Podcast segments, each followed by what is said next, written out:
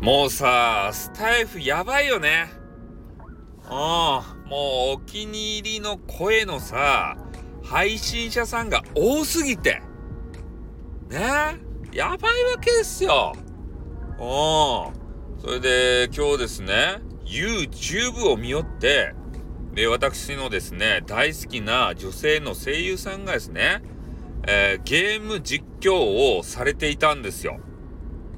で、普段でも、めちゃめちゃ可愛らしげな、萌え声みたいな、そんな声を出してるんですけど、やっぱね、ゲーム実況とかになると素の声が出るじゃないですか。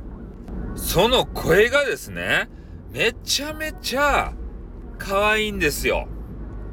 それで、リップ音とかもね、聞こえてきて、ぺちゃくちゃぺちゃくちゃ。ねそれが何かのね、えー、ね、音を想像させて、えー、我々をね、楽しませてくれるんですね、これが。おおねえ、やっぱりこう、プロの方は、そうやって我々楽しませるんですけど、えー、素人の方たちもね、負けていないですよ。ね。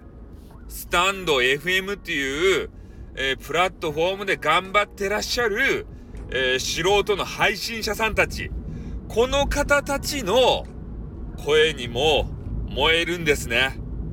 ああ、ほんとね、男子も女子もね、いい声の人が多いですよ。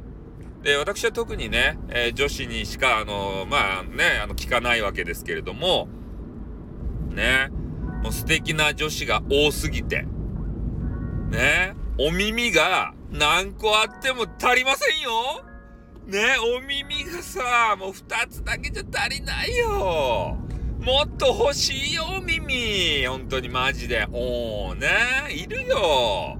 なんでね、耳が2個しかないとや。